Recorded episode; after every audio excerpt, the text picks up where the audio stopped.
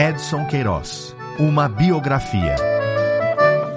Capítulo 17. De volta às origens.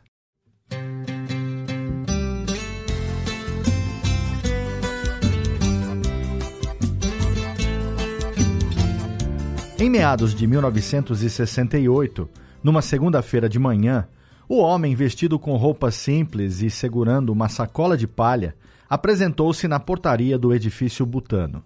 Disse que estava ali porque queria falar com o doutor Edson Queiroz. Fala para ele que é o Odilo, lá de Cascavel. Odilo Moura, 42 anos, era uma espécie de faz-tudo. Nascera em Jaguaruana, município a 180 quilômetros de Fortaleza, e chegara em Cascavel ainda adolescente com os pais Joaquim e Francisca, junto aos 14 irmãos. Quando menino, ajudara o pai em uma oficina de funilaria, onde aprendera a trabalhar com folhas de Flandres, confeccionando lamparinas e canecos vendidos pela família na feira de São Bento. Aos 17 anos, fizera um curso de eletrotécnica e montara uma pequena oficina de conserto de rádios na cidade. Mas não rejeitava qualquer outro tipo de serviço. Não à toa, era conhecido nas redondezas como um resolvedor de problemas. Para toda a empreitada complexa e desafiadora, os cascavelenses já sabiam. Mandavam chamar o Odilo, que sempre encontrava um jeito de desfazer o embaraço. Para ele, não havia transtorno sem saída, contratempo sem remédio, pepino sem solução. Cerca de 15 dias antes, em um sábado, Edson estivera em Cascavel para inspecionar um terreno que acabara de comprar no local. Na ocasião, perguntara aos moradores sobre quem por ali poderia ajudá-lo a localizar um veio d'água no subsolo. Apontaram-lhe então o nome de Odilo Moura. Quando cheguei, ele estava no meio do terreno, no sol quente do meio-dia, a calça cheia de carrapicho. Recordaria anos depois o próprio Odilo. Tão logo se apresentou a Edson, foi-lhe indagado se sabia ler uma planta topográfica para marcar o local exato a ser perfurado pela sonda. Não sei, mas aprendo, respondeu de bate-pronto. Edson riu, porém disse que tinha urgência no serviço. É para ontem, brincou. Edson explicou que precisava encontrar, no menor prazo possível, o ponto mais propício do terreno para perfurar o poço artesiano tinha grandes planos para a propriedade. Não podia adiantar nada a respeito do assunto, porque o negócio ainda estava sob o mais absoluto segredo. Odilo, por sua vez, não era de fazer muitas perguntas. Recebeu as instruções e retorquiu que o empresário podia voltar para Fortaleza despreocupado. Daria cabo do encargo em dois tempos. Por isso, naquela segunda-feira de manhã em Fortaleza, quando comunicado pela secretária de que Odilo Moura encontrava-se lá embaixo, na portaria do prédio, Edson determinou que o mandassem subir de imediato. O visitante, admirado com a grandeza do ambiente, acessou a escada helicoidal e rumou para o escritório do dono da Norte Gás Butano, sempre empunhando a sacolinha de palha. Então, como foi? Marcou o local do poço? perguntou-lhe Edson ao recebê-lo. Acha que vai dar água em qual profundidade? Eu cavei 10 metros e a cacimba já ficou com um metro de água, respondeu. Então cavei mais um pouco, até ficar com dois metros. Como assim? espantou-se Edson. Você construiu uma cacimba? Odilo disse que sim. Contratara pedreiros por conta própria, comprara tijolos, arranjara cimento e cavaram cacimbão. Até trouxe a água para o senhor ver. Completou, tirando da sacola duas garrafas cheias como prova do bom resultado do serviço. Edison, que não dera ordens para a construção de uma cacimba, mas apenas encomendara a marcação do local para a perfuração de um poço profundo, não demonstrou sinais de aborrecimento. Na realidade, gostou da iniciativa do sujeito. Elogiou-lhe o desprendimento, abriu o frigobar que mantinha ao lado da mesa de trabalho, colocou alguns cubos de gelo nos copos, pegou uma garrafa de uísque na prateleira e disse que precisavam brindar o acontecimento. Por isso, dirigiu-se aos seus fiéis escudeiros, os diretores José de Paula Barbosa e José de Arimateia Santos, que trabalhavam junto com ele, dividindo a mesma sala. Juntem-se a nós, vamos comemorar. Chegou mais um doido aqui para nossa turma. disse Edson, oferecendo um copo para cada um dos presentes. Odilo, que nunca havia bebido uísque na vida, achou que era o caso de entornar a goela abaixo tudo de uma vez. Queimei a boca todinha, ficou pelando por dentro, relembraria. Edson Queiroz tinha uma maneira peculiar de escolher os colaboradores de confiança. Muitos de seus assistentes haviam começado por baixo, às vezes trabalhando no chão da fábrica para depois ascender a postos de destaque na hierarquia da organização. Ao longo da história do grupo, houve diversos casos de funcionários que ingressaram como meros contínuos e chegaram a ocupar altos cargos de chefia.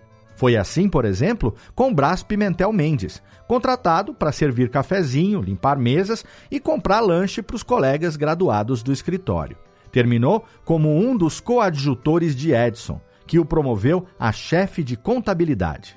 Assim, Braz passou a comandar os mesmos funcionários para os quais antes servira café, limpara o birô e comprara sanduíches. Algo semelhante se deu com Mariano Ferreira de Araújo, que entrou na Butano como office boy, ainda nos tempos do depósito do Mercado dos Pinhões, unidade desativada após a construção do terminal Ernesto Igel. Ainda menino, Mariano mantinha uma banquinha de frutas ao lado do mercado. O então chefe do depósito, Renato Por Deus Furtado, depois diretor de operações do terminal, convidou-o para trabalhar na firma como moleque de recados. Mais crescido, Mariano passou a função de faxineiro depois zelador e, adiante, ficou encarregado de supervisionar a manutenção, lixamento e pintura dos botijões, até Edson encarregá-lo da gerência do grande terminal marítimo de Belém. O método de escolher os escudeiros era baseado na própria trajetória de self-made man. Submetia os escolhidos a graus de responsabilidade gradativamente mais elevados para lhes testar os limites medindo-lhes os níveis de perseverança, retidão e lealdade. Valorizava o talento, a expertise e o conhecimento formal, mas não exigia currículos alentados, conhecimentos prévios ou habilidades pessoais anteriores. Preferia acreditar que a cada desafio os selecionados tinham a oportunidade de desenvolver aptidões novas, assenhoreando-se de áreas que antes lhes eram inteiramente desconhecidas. A capacidade de honrar compromissos e solucionar impasses com autonomia eram os critérios básicos de avaliação. Com Odilo Moura, logo se veria, não iria ser diferente. Menos de uma semana depois de retornar de Fortaleza a Cascavel, ele foi surpreendido com a chegada de um caminhão diante da porta de casa carregado de telhas de alumínio. O motorista comunicou que recebera, do Departamento de Expedição da Norte Gás Butano, a ordem de deixar a carga ali, pois lhe haviam dito que o destinatário saberia o que fazer com o material. Odilo matutou alguns segundos para logo tomar a decisão que julgou apropriada. Embarcou na boleia do veículo e pediu para que o caminhoneiro o conduzisse, junto com as telhas, por uma estrada de terra até o terreno onde cavara a cacimba. Feito o desembarque, ficou à espera de novas orientações. Nos dias seguintes, a cena se repetiu dezenas de vezes, com outros caminhões chegando a Cascavel repletos de materiais de construção para serem confiados a Odilo. Certa manhã, o próprio Edson apareceu para saber dele se estava tudo em ordem com as entregas e para finalmente revelar o grande segredo iria montar uma moderna fábrica de beneficiamento de castanha de caju na cidade. Era a forma que encontrara de ajudar a tirar a terra em que nascera do marasmo na qual estava imersa. Era inevitável que o edifício butano se tornasse rota de peregrinação diária para indivíduos com dificuldades financeiras que, sabedores da fama de generosidade de Edson, iam até lá na esperança de falar com ele e pedir-lhe ajuda. Não podia, obviamente, receber a todos que o procuravam, muito menos atender à totalidade das demandas, mas alguns casos o sensibilizavam de modo especial. As secretárias e funcionários encarregados de filtrar pedidos dessa natureza sabiam muito bem quando um pleito tinha potencial para despertar-lhe interesse. Por isso, naquela tarde de 27 de outubro de 1968, Os auxiliares não hesitaram em avisá-lo de que estava lá fora um rapaz de aparência simples, mas bastante comunicativo, com um tipo de solicitação daqueles que Edson tanto gostava de dar atenção. Ao receber permissão para entrar na sala principal da diretoria do grupo, o moço contou ao próprio Edson a história de que já adiantara aos assistentes do empresário. Apresentou-se como José Barros de Brito, o Barrinhos. Tinha 22 anos, estudara no Piauí e concluíra o curso secundário no Liceu do Ceará com excelentes notas. Havia sido aceito para cursar medicina na Universidade do Porto, em Portugal, usufruindo do acordo diplomático então selado entre os governos lusitano e brasileiro. Vinha trabalhando como vendedor de livros de porta em porta e, depois de meses de esforço, juntara a quantia necessária para adquirir a passagem aérea rumo a Lisboa, de onde seguiria de trem até a cidade do Porto. Contudo, Barrinhos contou que nesse meio tempo a mãe, que morava no Piauí, adoecera. Ele precisara utilizar todo o dinheiro que havia economizado a duras penas para poder ficar ao lado dela, bancando-lhe o tratamento médico e comprando-lhe os remédios necessários à recuperação da saúde. Assim, não tinha mais como pagar o bilhete aéreo, que inclusive já reservara muito antes em uma agência de viagens. Por isso estava ali, para pedir ajuda a fim de ir a Portugal. Quanto custa essa passagem para Lisboa? perguntou-lhe Edson. 1.220 cruzeiros. Respondeu o moço, que viu o empresário tomar nota do número em uma folha de papel. A dona Zeneide, lá da agência de viagem, disse que podia esperar apenas mais alguns dias antes de cancelar a reserva. Havia um agravante, explicou Barrinhos. Um primo dele, José Maria de Barros Pinho, futuro vereador, deputado estadual e prefeito de Fortaleza, à época ativista estudantil, tinha sido preso algum tempo antes, acusado de subversão. Por isso, como também já participara de assembleias de estudantes, concorrendo ao grêmio da escola, tinha medo de estar igualmente na mira dos militares. Sendo assim, uma passagem comprada por um capitalista do quilate de Edson Queiroz, argumentou, podia funcionar como uma espécie de salvo-conduto para sair do país sem maiores embaraços. Mas você é subversivo também? É comunista? quis saber Edson. Não, sou um democrata, afirmou o jovem. Sou crítico das desigualdades e injustiças sociais. Não gosto de ditaduras. Por isso, acredito acima de tudo na liberdade. Aqui também somos todos democratas, atalhou Edson. Ora, criticar as injustiças não faz de ninguém um comunista. Aliás, se isso significasse ser adepto do comunismo, eu também poderia ser considerado um deles. Volte aqui amanhã às 10 horas. Até lá, vou ver o que eu posso fazer por você. Barrinhos agradeceu a atenção, despediu-se e, já imaginando que Edson procuraria informações a respeito de sua pessoa junto a amigos do regime, retornou no dia seguinte, no horário combinado.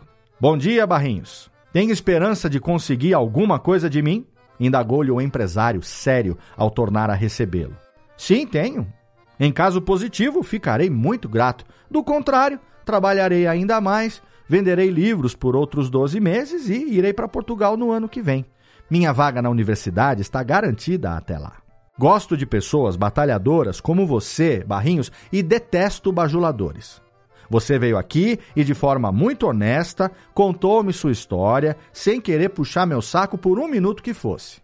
Vai lá na agência de viagens e diga à tal dona Zeneide que você é o menino do Edson. Já está tudo certo e garantido. Arrume as malas. Você vai viajar para Portugal. Exultante e agradecido, Barrinhos correu à agência, mas solicitou que a funcionária fizesse o obsequio de mandar o bilhete aéreo para o escritório da Gás Butano. Fazia questão de recebê-lo das mãos do padrinho, tratamento com o qual passaria a referir-se a Edson pelo resto da vida. Durante os anos que permaneceu em Portugal cursando medicina e morando em uma residência estudantil, José Barros de Brito manteve assídua correspondência com Edson, mas evitou importuná-lo com novos pedidos, embora tenha vivido diversas situações de aperto financeiro. Uma única vez, quando precisou ir à Alemanha para uma atividade acadêmica, telegrafou-lhe pedindo uma ajuda de 300 dólares para custear a estadia em Hamburgo. De lá mesmo, ressarciu o valor equivalente em marcos alemães, depois de fazer bicos para honrar a dívida com o padrinho. Edson jamais esqueceu o gesto. No dia da festa de formatura, Barrinhos comemorava com os colegas na residência estudantil a conquista do diploma, quando recebeu um telefonema da Transportes Aéreos Portugueses, a TAP. Comunicaram-lhe que havia uma passagem de ida e volta com o seu nome para o trecho Lisboa-Fortaleza-Lisboa. Os bilhetes foram pagos pelo Sr. Edson Queiroz, informou a voz do outro lado da linha. O padrinho seguiu apostando no afilhado. Logo na sequência, a especialização em pediatria, cursada por José Barros de Brito, na Espanha, foi integralmente financiada pelo empresário. Tornaram-se grandes amigos. Cascavel pouco ou nada mudara desde que Edson saíra de lá, ainda menino, quase quatro décadas antes. Os 40 mil habitantes do lugar ainda viviam da venda de rapadura, algodão, cera de carnaúba e farinha de mandioca, bem como do cultivo de subsistência de milho e feijão. Em 1951, com o desmembramento e consequente emancipação do distrito de Beberibe, a cidade perdera importante fonte de renda, proveniente dos engenhos de açúcar localizados na área que ganhara autonomia administrativa. Sempre que visitava a cidade natal, Edson se indignava com a situação de penúria dos conterrâneos cascavelenses. Em duas ocasiões, tentara executar pequenas intervenções pontuais, com o intuito de requentar minimamente a economia local. Em ambas as vezes, os resultados se revelaram infrutíferos, para não dizer desastrosos. Na primeira tentativa, mandara emissários comprar grandes estoques de rapadura na tradicional feira de sábado. Porém, na semana seguinte, desconfiados com o que julgaram ser uma estratégia de algum forasteiro para monopolizar o mercado local, os fabricantes trataram de ocultar o produto que desapareceu das barraquinhas como por encanto. Na segunda tentativa, Edson repetiu a estratégia com outro produto típico da feira de Cascavel, o popular chapéu de palha, que costumava ser vendido por 50 centavos a unidade. Dessa vez, quando se espalhou a notícia de que havia representantes do empresário dispostos a pagar até 80 centavos pela mercadoria, os preços dispararam. Em pouco mais de um mês, a inflação na feira estava descontrolada. Não havia um morador da cidade que conseguisse comprar um chapéu de palha por menos de cinco cruzeiros novos. Edson compreendeu que só um grande empreendimento, em escala industrial, conseguiria livrar Cascavel da lógica imposta pelo ciclo de pobreza. Como o beneficiamento da castanha exigia a utilização de mão de obra extensiva, a planejada fábrica tenderia a absorver boa parte da população economicamente ativa da cidade, cerca de 25 mil pessoas, quase todas submetidas ao subemprego e à informalidade. Como gostava de proceder a cada novo empreendimento, Edson tratou de firmar parceria com grupos empresariais de grande know-how no ramo. Encontrou o sócio adequado na figura do industrial Edmundo Rodrigues dos Santos, ex-deputado estadual pela UDN e dono de quatro fábricas do setor, incluindo a Iacol, Indústria e Agricultura Castanhas e Óleos Limitada, sediada no município de Bela Cruz. Edson conhecera Edmundo desde os tempos do abrigo central. Depois tornaram-se próximos ao participarem das reuniões semanais do Rotary Clube de Fortaleza. Foi ao final de uma dessas assembleias que o convidou para se associarem na instalação em Cascavel da Cascaju Agroindustrial Limitada. Na ocasião, comprou-lhe a participação em outro negócio, a Aço Cearense SA, a SEASA, que funcionava ao lado da Tecnorte e fabricava fitas metálicas para embalagem de fardos de algodão. Juntos, fundariam ainda a Comércio e Indústria de Óleo Limitada, CIOL, para industrializar como subproduto os óleos naturais decorrentes do beneficiamento da castanha de caju. Enquanto os galpões da Cascaju eram erguidos, Edson fazia visitas constantes ao canteiro de obras, aproveitando a viagem para revisitar velhos cenários de infância na cidade. Nessas idas, pedia a Odilo para ajudá-lo a localizar, por exemplo, a casa na qual nascera e morara na meninice, assim como o local exato em que Genésio mantivera sua antiga banquinha no mercado municipal de Cascavel. Gostava de passar horas de prosa com os moradores mais antigos para ouvir as muitas histórias e lendas do lugar. Ele era um homem sem nenhuma cerimônia, testemunharia Odilo anos depois, referindo-se a Edson. Uma vez, com a fábrica ainda em construção, quando ainda não havia nem mesmo muro e só existia uma cerca demarcando o terreno, caiu uma chuvarada tremenda. Pois tirou a roupa, ficou só de cueca, deitou no chão e deixou a água cair no peito, repetindo: Oh, que terra boa! Oh, que terra boa!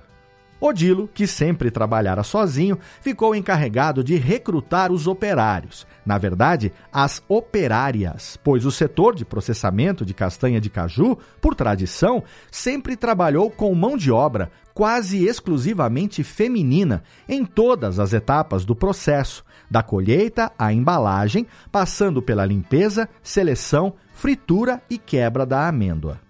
Edson também atribuiu a Odilo a responsabilidade de receber a castanha in natura destinada à futura fábrica. Para tanto, enviou-o para estágios em indústrias similares no estado.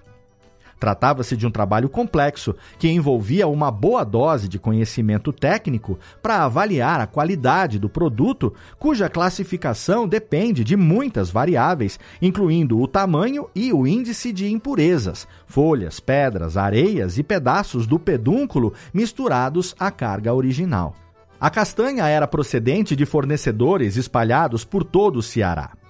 Edson exigia que a Cascaju trabalhasse com o chamado tipo A, de maior tamanho e padrão internacional, pois tinha em vista destinar 90% da produção ao mercado externo, transformando a pequena Cascavel em um dos principais centros exportadores do produto em todo o país.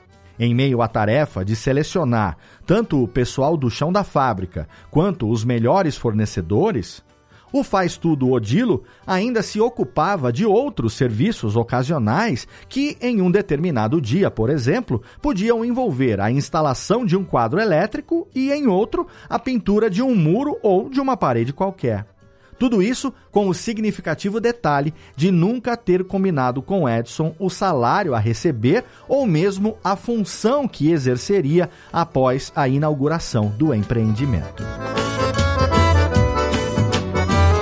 Depois de quase um ano de preparativos, o corte da fita inaugural da Cascaju foi agendado para coincidir com a data do aniversário do município, em 2 de novembro de 1969. Apenas nesse dia, Odilo Moura foi comunicado por Erle Ximenes Rodrigues, diretor executivo da nova indústria e filho do sócio proprietário Edmundo Rodrigues dos Santos, que Edson Queiroz definira que ele, Odilo, seria o gerente operacional e, por extensão, seu braço direito na fábrica. Mas eu não tenho condições de gerenciar um negócio desse tamanho, nunca fiz isso antes. Até hoje só trabalhei como avulso. Tentou argumentar. Não tem discussão, cortou-lhe Erle. O Edson confia em você. Ele decidiu, tá decidido. Odilo teve que pegar um carro para ir às pressas, comprar um paletó em Fortaleza e voltar a tempo para a inauguração. Dali a seis meses, uma frota de caminhões saía de Cascavel, carregados de caixotes com milhares de latinhas de castanha com destino ao porto do Mucuripe. Era o primeiro grande lote a ser exportado pela Cascaju para os Estados Unidos. Castanhas para Nova York, dólares para o Brasil, diziam as faixas expostas na carroceria dos veículos. A partida dos caminhões rumo à Fortaleza rendeu uma reportagem de duas páginas de O Cruzeiro, principal revista do país à época. Cascavel exporta progresso, propagava o título da matéria que definia o episódio como uma explosão de alegria numa cidade que estivera ameaçada de morte. Entre os entrevistados citados no texto, destacava-se a freira Irmã Pinto, diretora do Patronato Juvenal de Carvalho, da Maternidade Nossa Senhora das Graças e da Escola Profissional Jesus Maria José. A religiosa informava que perdera cerca de 50 de suas pensionistas, moças pobres da cidade, que ela havia tirado da mendicância e da prostituição. Não lamentava, muito pelo contrário, mandara rezar missa em ação de graças. Com a chegada da fábrica, todas elas haviam arranjado emprego na Cascaju com salários que atingem muitas vezes o dobro do mínimo regional, à época estipulado em 187 cruzeiros novos e 20 centavos. A mão do coletor da cidade, Murilo Rodrigues Castelo Branco, no cargo desde 1960, tremeu quando ele fez o primeiro lançamento da Cascaju, narrava a reportagem. Destacou o talão número 023585 de 30.146 cruzeiros novos e 67 centavos e depois o de número 022946 de 5.672 cruzeiros novos. Até aquela data, o maior lançamento fiscal de uma empresa da cidade tinha sido de mil cruzeiros novos por parte de Juarez de Queiroz Ferreira, ex-prefeito e fabricante de cera de carnaúba, considerado o homem mais rico do lugar. Em 11 de dezembro de 1969, pouco mais de um mês após inaugurar a Cascaju, Edson casou a filha mais velha, Mira, de 22 anos, com o então deputado federal Regis Barroso, filho de Parsifal Barroso, o ex-governador, que, devido ao passado trabalhista, amargava uma quadra de ostracismo político desde a implantação da ditadura militar em 1964, dedicando-se a dirigir a Faculdade de Ciências Sociais e Filosofia da Universidade Do Ceará. Edson Queiroz continuava adepto da prática de não se envolver diretamente com a política e de evitar quaisquer comentários de caráter ideológico em público. Apesar disso, sabia mover-se com desenvoltura pelos bastidores, estabelecendo alianças pragmáticas e estratégicas aos interesses de seus negócios empresariais o que, porém, não o impediu de ser chamado para interrogatório pela décima região militar, sediada em Fortaleza, para prestar esclarecimentos a respeito de seus laços de amizade e de suas inclinações políticas. Ele era capaz de reunir em casa, durante os almoços de sábado e domingo, amigos das mais variadas inclinações ideológicas. Mesmo depois de perseguido e caçado pela ditadura, o médico e ex-deputado comunista José Pontes Neto, primo de Yolanda, continuava tendo lugar garantido na mesa do anfitrião. A hostilidade do regime militar contra Pontes Neto era tamanha que, tendo comandado a Assembleia Legislativa do Ceará antes da cassação, acabou por ter seu retrato retirado da galeria de ex-presidentes da casa por determinação dos quartéis. Por outro lado, Edson mantinha boas relações com o espectro político oposto. Um dos padrinhos de casamento de Mira e Regis foi o governador do Maranhão, José Sarney, um dos principais apoiadores do regime militar, que em maio daquele ano havia agraciado o pai da noiva com a maior comenda concedida pelo Estado, a Medalha do Mérito Timbira. É fato que Edson colecionava honrarias concedidas por inúmeras entidades empresariais e por representantes do poder público nos vários estados para os quais estendeu a atuação de seus negócios. Era frequentemente distinguido com prêmios, comendas e títulos de cidadão honorário. Mas, no caso da medalha do Mérito Timbira, havia um motivo adicional a validar a homenagem. A condecoração foi uma forma de sinalizar para a caserna que Edson Queiroz era um homem confiável, um empresário importante para a região e para o país, recordaria mais tarde em entrevista Sarney. Era também o governador maranhense quem vinha fornecendo o apoio institucional necessário para viabilizar finalmente um antigo projeto acalentado pela Norte Gás Butano. A construção do terminal marítimo da empresa no porto de Itaqui, Empreendimento cujo pedido de concessão havia mais de uma década repousava nos desvãos da burocracia maranhense. Mas a capacidade de Edson articular nas instâncias superiores do regime ficaria patente quando, em 23 de outubro, ele quebrara o protocolo para fazer um anúncio às autoridades convidadas para um almoço solene em comemoração à Semana da Asa.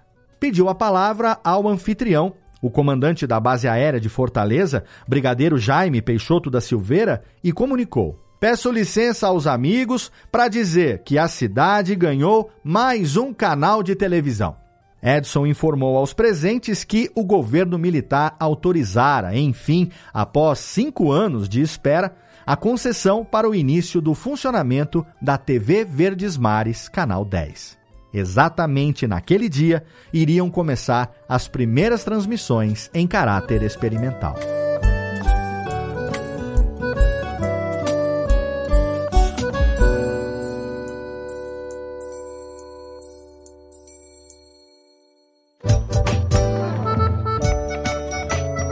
Edson Queiroz, uma biografia é a adaptação em áudio do livro escrito por Lira Neto e lançado pela Bela Editora. Narrado por Léo Lopes e produzido em 2023 pela Radiofobia Podcast e Multimídia. Ouça todos os episódios no seu agregador de podcast preferido.